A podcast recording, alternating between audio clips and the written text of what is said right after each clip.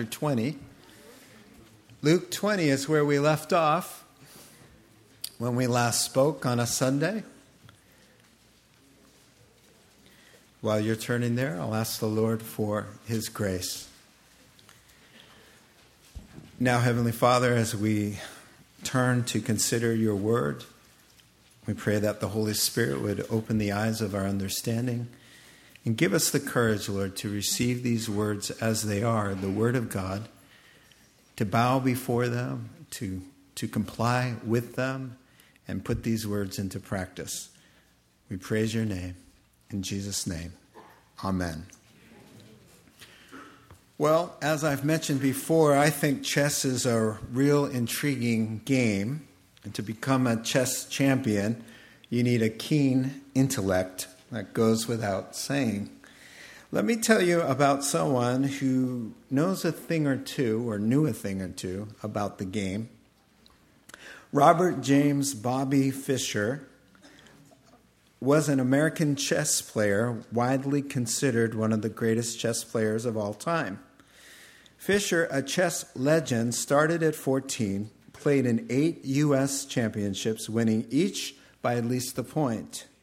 At fifteen and a half, he became both the youngest grandmaster and the youngest candidate for the world championship up until that time. He won the nineteen sixty-three and sixty-four U S championship eleven to zero, the only perfect score in the history of the tournament.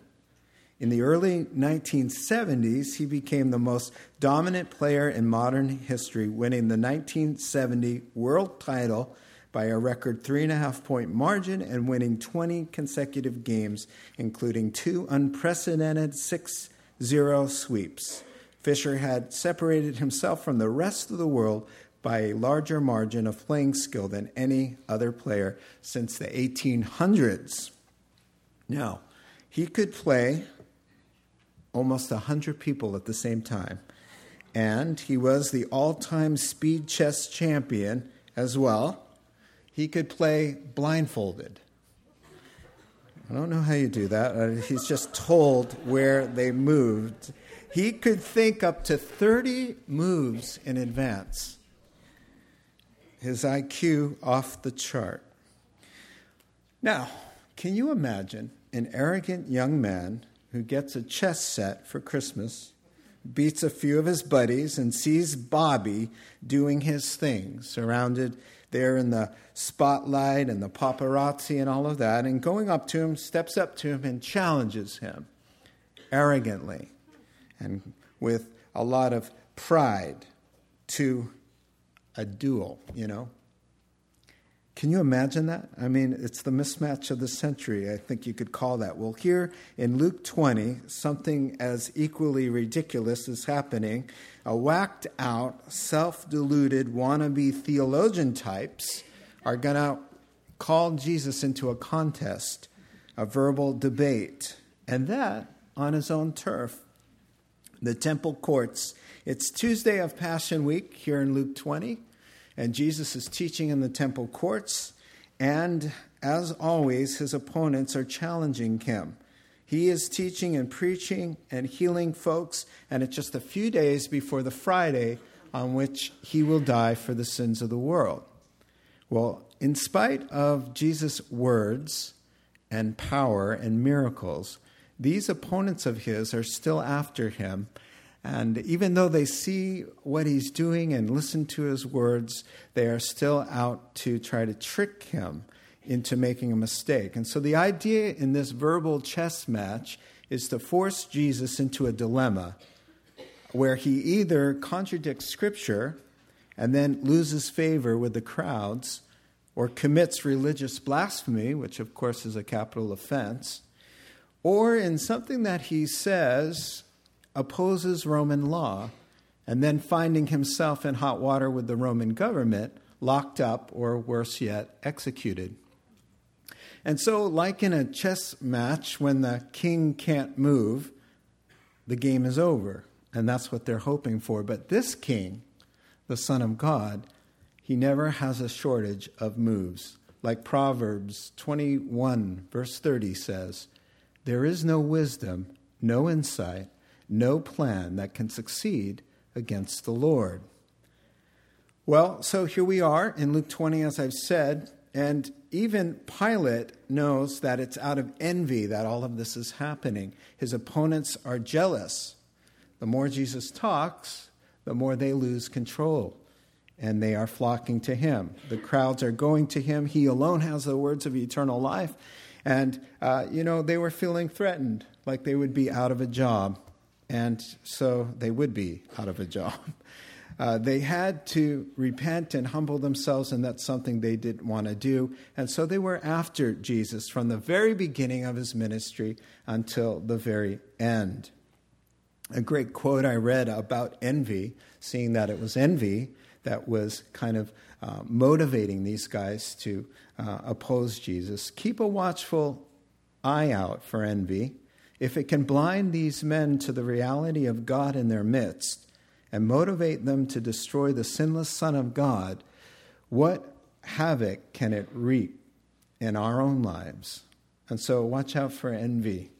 So now to our text earlier in the chapter, these religious bad guys, they have been, you know, challenging Jesus' authority. You know, when Jesus kicked out the merchandisers from the temple, um, they asked him, where do you get that kind of authority? And Jesus fired back with a brutal parable exposing them for the frauds that they were that spoke of their impending judgment.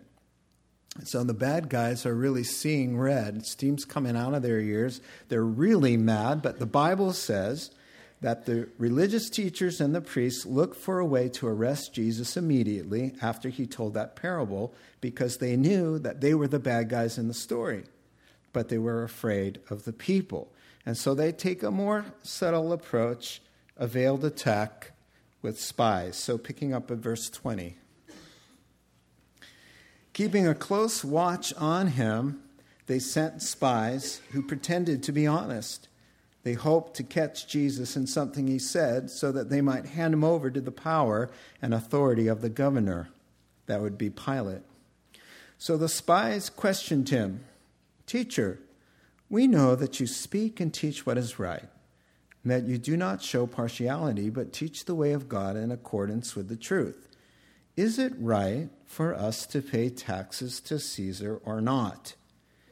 He saw through their duplicity and said to them, show me a denarius, whose portrait and inscription are on it?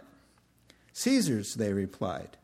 He said to them, then give to Caesar what is Caesar's, and to God what is God's. They were unable to trap him in what he had said there in public, and astonished by his answer, they became silent. So let's talk about this short but profound little exchange here. Um, it's easy to think of in three words that start with the letter P: pretense, problem, and proposal. So for you note takers, three P's. The pretense, the charade, the deception. Let's start with the question first, all right? So the question is about paying taxes to Caesar, and talk about a loaded question. Because it's not really a question, first of all. It's an attempt to trip Jesus up. And they're using the question like a grenade, a verbal grenade. Now, everybody knows you can get into big, big trouble talking about, what, two subjects? Religion and politics. Very good. I was at the gym the other morning, and somebody... Well, and, yeah, yeah, it was shocking that I was at the gym. Let's... Let's get over that first shock. And some lady threw her head back and said in a very loud voice something about Meg Whitman. And honestly, it just sounded like the music in the gym stopped, and er- all the stairmaster stopped, and every head went... You know, there's something about talking about politics. What is that? It's... really goes down to both politics and religion. It's how we think about being governed, who has the right over our lives, who has control. And it gets to the core of who we are. And so what these guys did would kind of take a lethal mix of religion and politics, put it in a little bomb, and tossed it at Jesus. A hush falls. A political, religious, problematic question.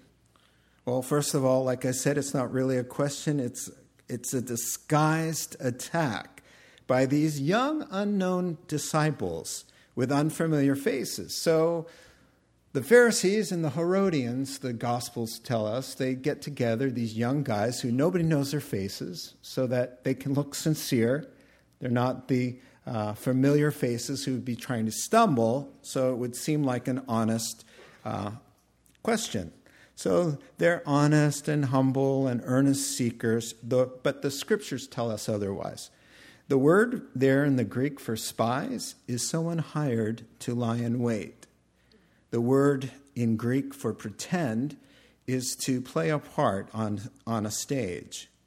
The word there to catch Jesus in his words in the Greek epilambano, to pounce upon, like a crazed, ravenous animal on its unsuspecting prey.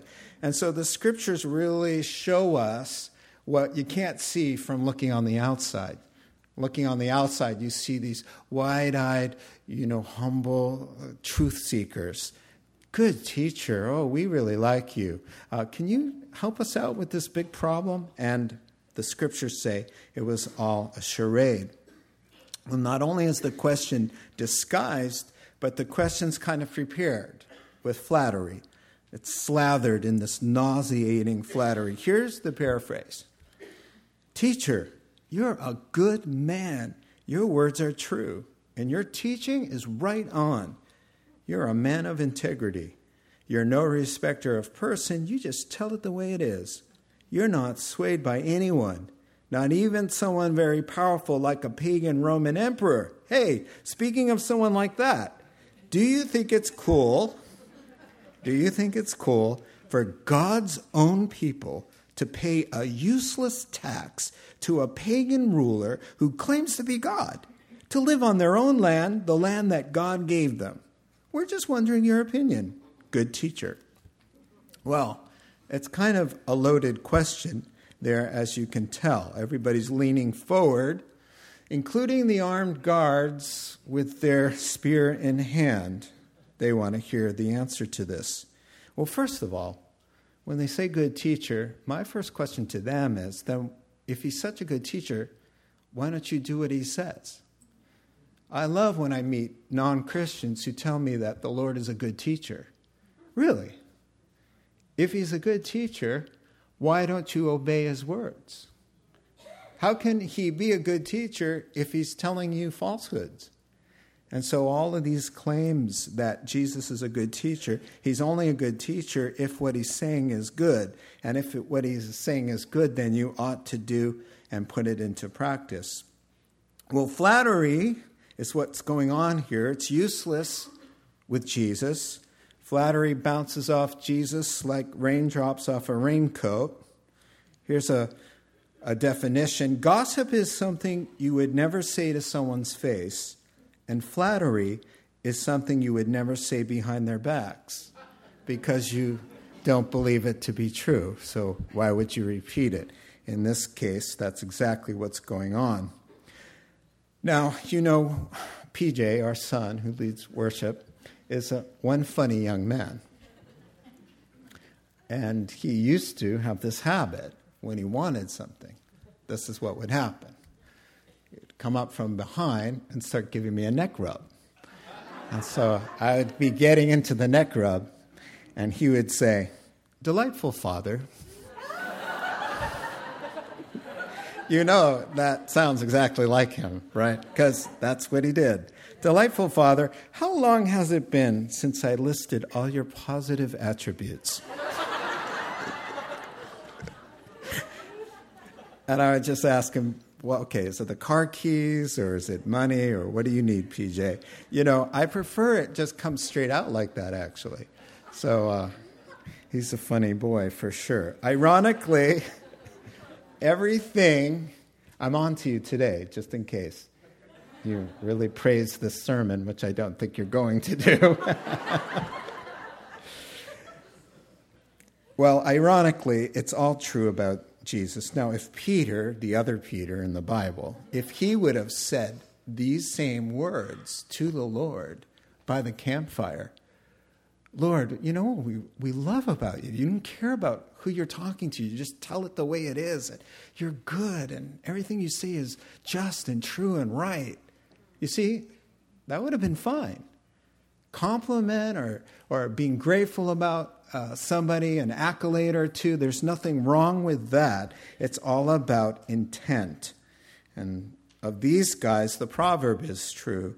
Whoever flatters his neighbor is spreading a net for his feet. That's Proverbs twenty-nine, verse five. And that's a problem because they're flattering him so that they can get what they want. And what they want is to trip him up. So, number two, the problem.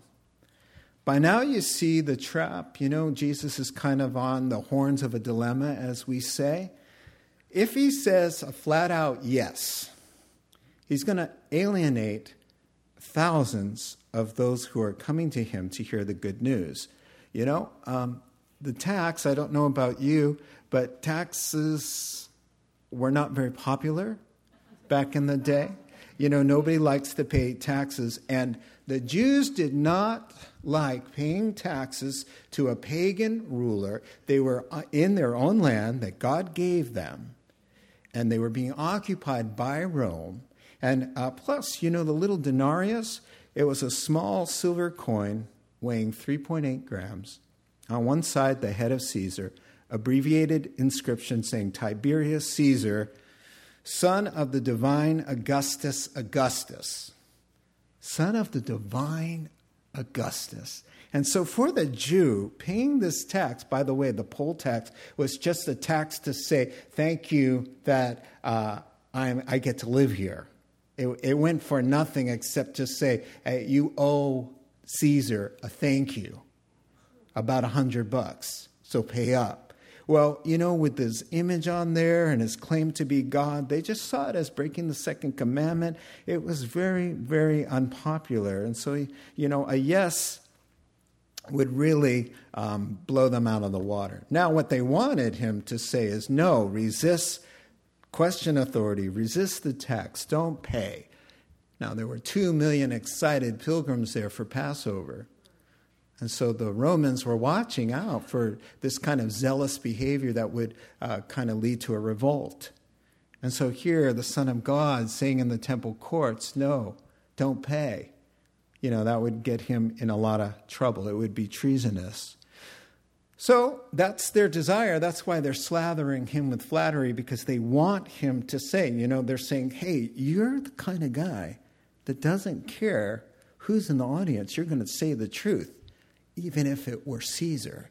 So they want him to say, yeah, no, I'm here to deliver you. You don't have to pay that tax, you know, but Jesus is smarter than all of that. He's going to answer now. But first, he lets them know that he's on to them. You know, over and over in the Gospels, it says a curious little phrase, knowing their thoughts, Jesus said. You know, he is the Son of God. I read a quote that said, the maker of each human heart knows the contents therein. He knows what's in our hearts. Talk about a look that goes right through you. The Son of God turns to them and exposes them. Matthew and Mark both say this, Jesus is aware of their evil intentions and calls them hypocrites and asks them why they are trying to trap him. So now the crowd and everybody knows that these are fakers and they're trying to trip Jesus up. It's striking to me is this, that he looks at them and calls them on the carpet and says, I know exactly who you are and what's in your heart. I know exactly your motive. And that's amazing to me. You know, when my wife looks at me sometimes, there's that look like, wow, she's she can see straight through me. And I can look at her like that as well because I know her well and she knows me. But can you imagine? I mean, ha- have you ever had an M R I? You see your image there. Have you ever seen that? That's an amazing three D image of your body, and it just looks right through you. Well, we're not talking about an M R I or a C T, but we're talking about a G O D scan. Now, a G O D scan is like very complete, and it could be very scary. You know, Paul the Apostle in Romans two says something very interesting to me. He says, there's a day coming when God will judge men's secrets through Jesus Christ, according to my gospel. Well, gospel means good news. Now, how is that good news that God is going to judge our secrets? He knows everything that we've ever thought or done or spoken. Well, the gospel, the good news is this: though he knows everything about me, he loves me. And he sent Christ to die on the cross to atone for those sins and to cover me and my shame, that on that day I will stand before him and he will give me a G O D scan, as everybody has coming. And I'll do okay, because he will look at me and he will say, I see no fault in you, because I'm covered, according to my gospel, the good news. And so he looks at them, he looks straight through them, and he exposes them for the frauds that they are, and then he gives a proposal. Number three, his proposal has two components.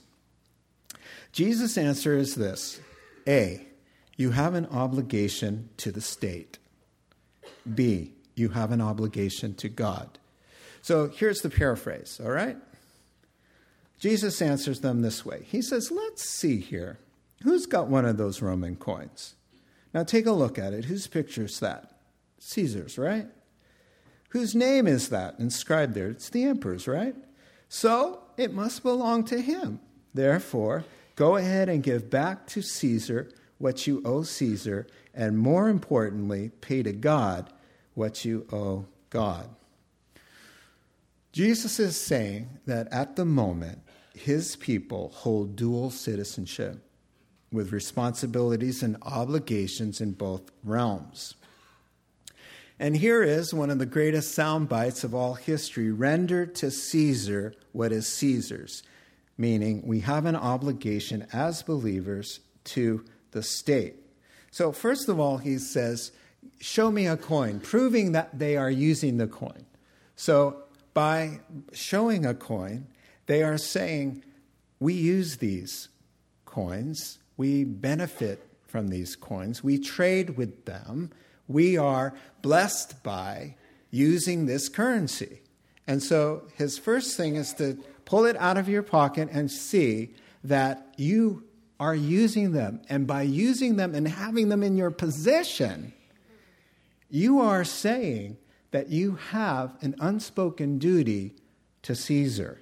And so now the New Testament teaching really cautions us against accepting spiritual responsibilities with a diminished view of earthly responsibility. What is it about Christians?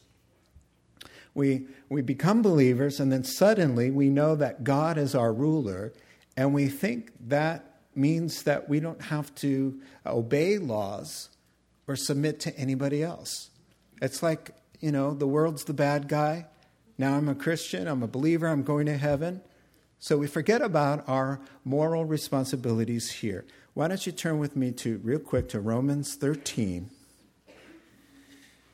verses one through seven.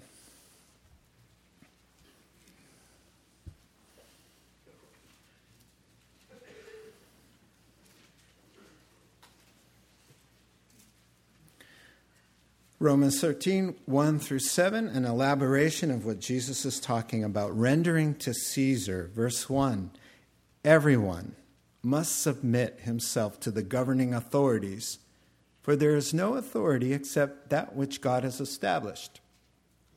The authorities that exist have been established by God.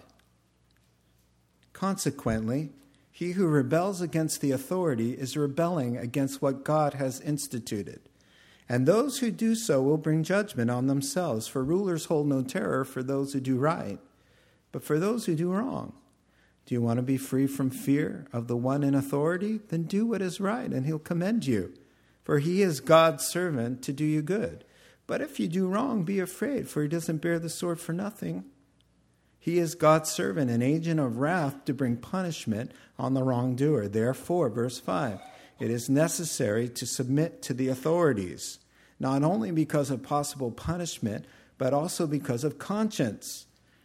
This is also why you pay taxes, for the authorities are God's servants who give their full time to governing. Give everyone what it, what you owe him. If you owe taxes, pay taxes. If revenue, then revenue. If respect, then respect. If honor, then honor.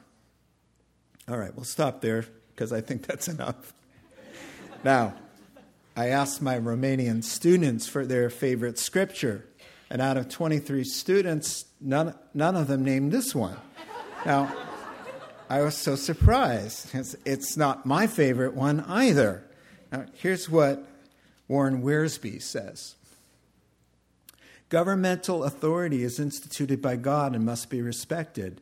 Yes, our citizenship is ultimately in heaven, and we are like foreigners here on earth, but that doesn't mean we should ignore our earthly responsibilities. Human government is essential to a safe and orderly society, for man is a sinner and must be kept under control. Government, as imperfect as it is, is better than no government at all. John Calvin. No man should think he is giving less service to the one true God when he obeys human laws, pays taxes, or bows his head to accept any other um, obligation or burden. Now, speaking of Romania, I was taking a walk with my pastor, who's been my mentor for thirty-one years. We're taking a walk there in Oradea, and I made a disparaging remark about our current president. And he stopped, and he looked at me, and he said, "Who put him there?" And I was going to come up with some line about crazy voters, but I'm, I'm sorry if you did vote for him. I don't mean any offense. I'm trying to make a point and call myself on the carpet, actually. So he said, "Who put him there?" And I ultimately had to say, "The Lord." And then he said, "Perhaps you should pray more and complain less." Now, everybody needs a mentor, and I highly recommend someone like that.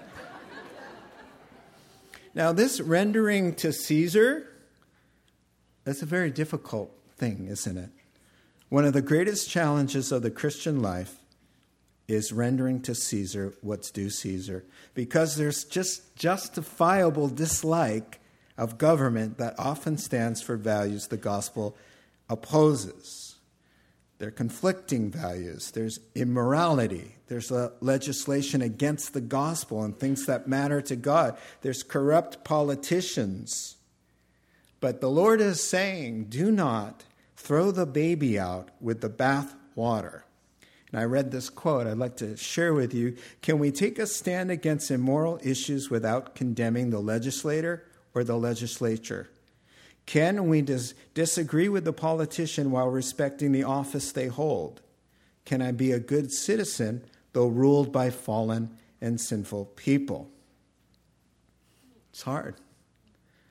God expects his people to be model citizens, not whining, complaining, re- rebel rousers, whatever that word means.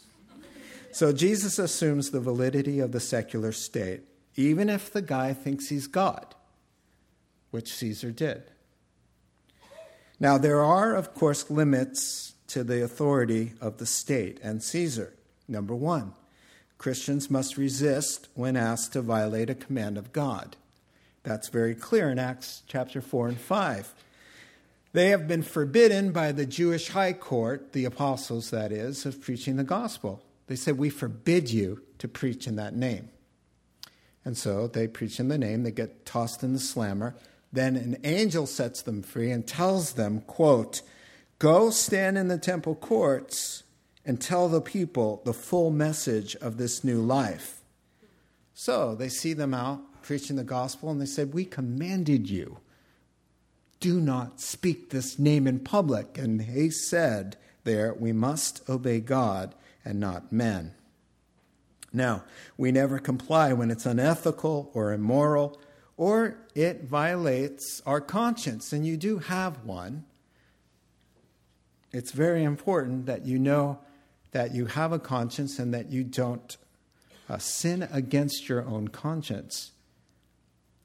When I was in Oradea, I went out to a very late dinner with two missionaries and three of us alone.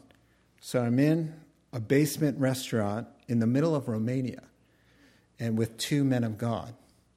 And both men ordered a beer. And it came to me.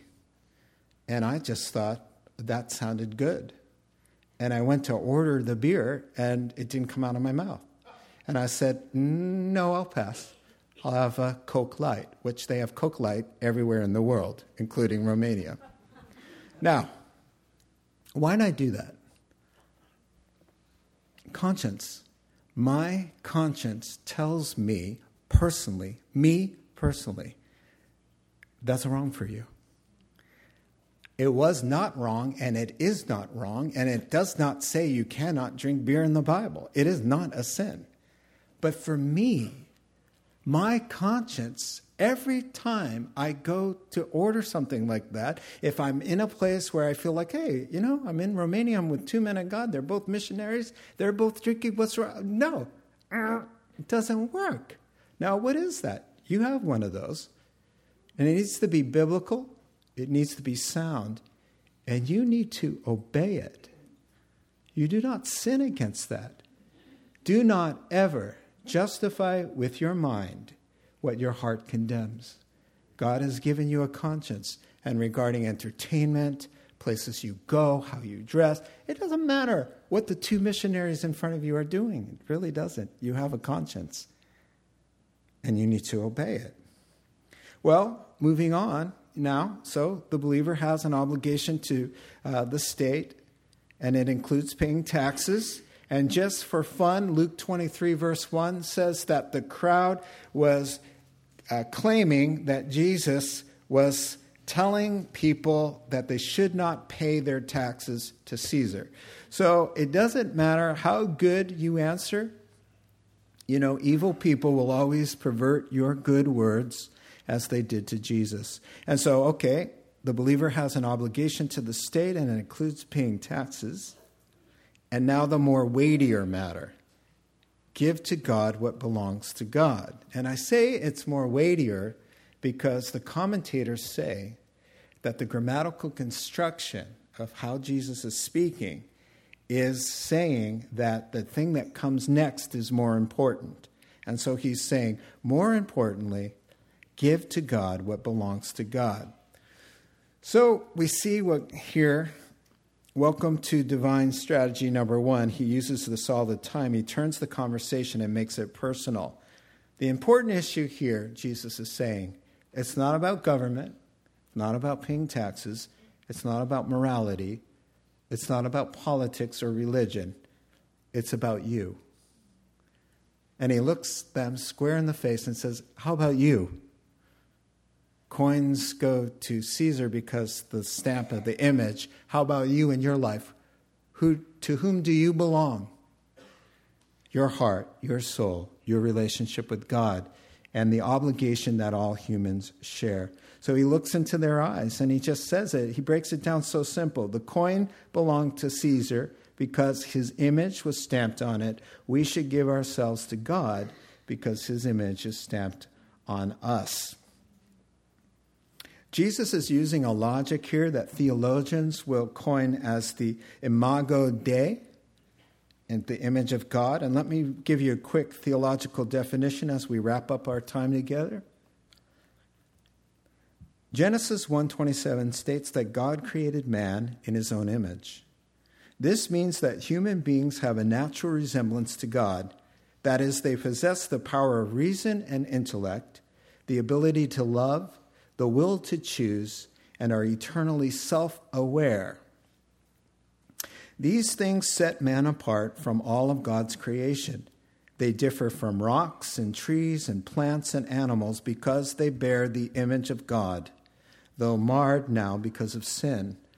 Because the soul is aware of its own existence, it is also aware of his, and cannot rest or have peace until it's joined to the one who gave it life, until it's united with the substance of the image it currently bears.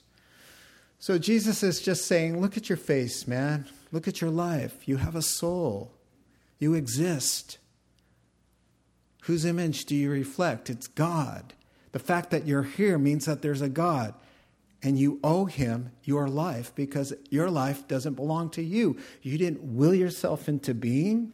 You didn't give birth to yourself. You're here because somebody created you, and your soul at some level knows that.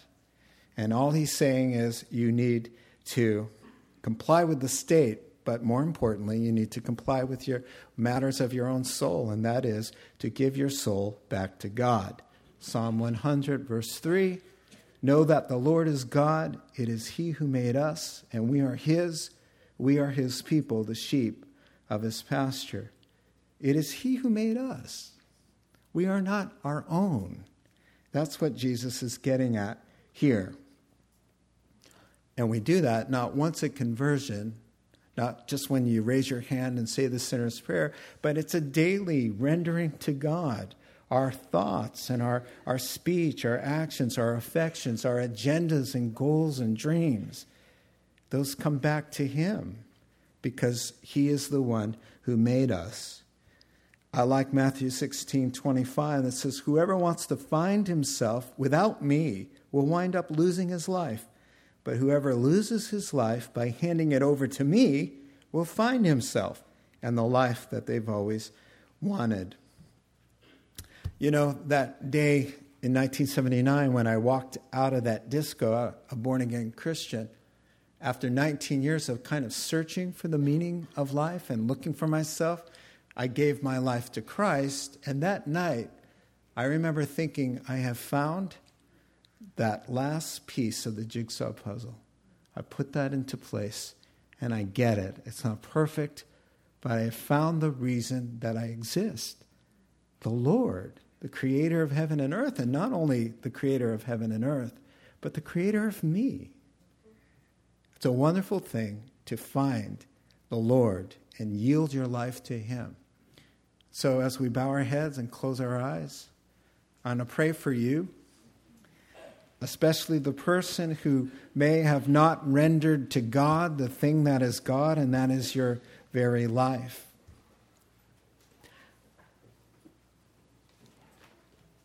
So, Heavenly Father, we thank you, Lord, for all that you have taught us through your word. We pray, Heavenly Father, for those among us who have been withholding what is rightfully due you, the God who made them and stamped your image upon their soul and their being. I pray for our friends here who are seeking, Lord, to find out who they are and all the questions of life, that they would find in you the answer, that they would give to God what belongs to God. In Jesus' wonderful name we pray. Everybody said, amen. Let's stand together, closing song.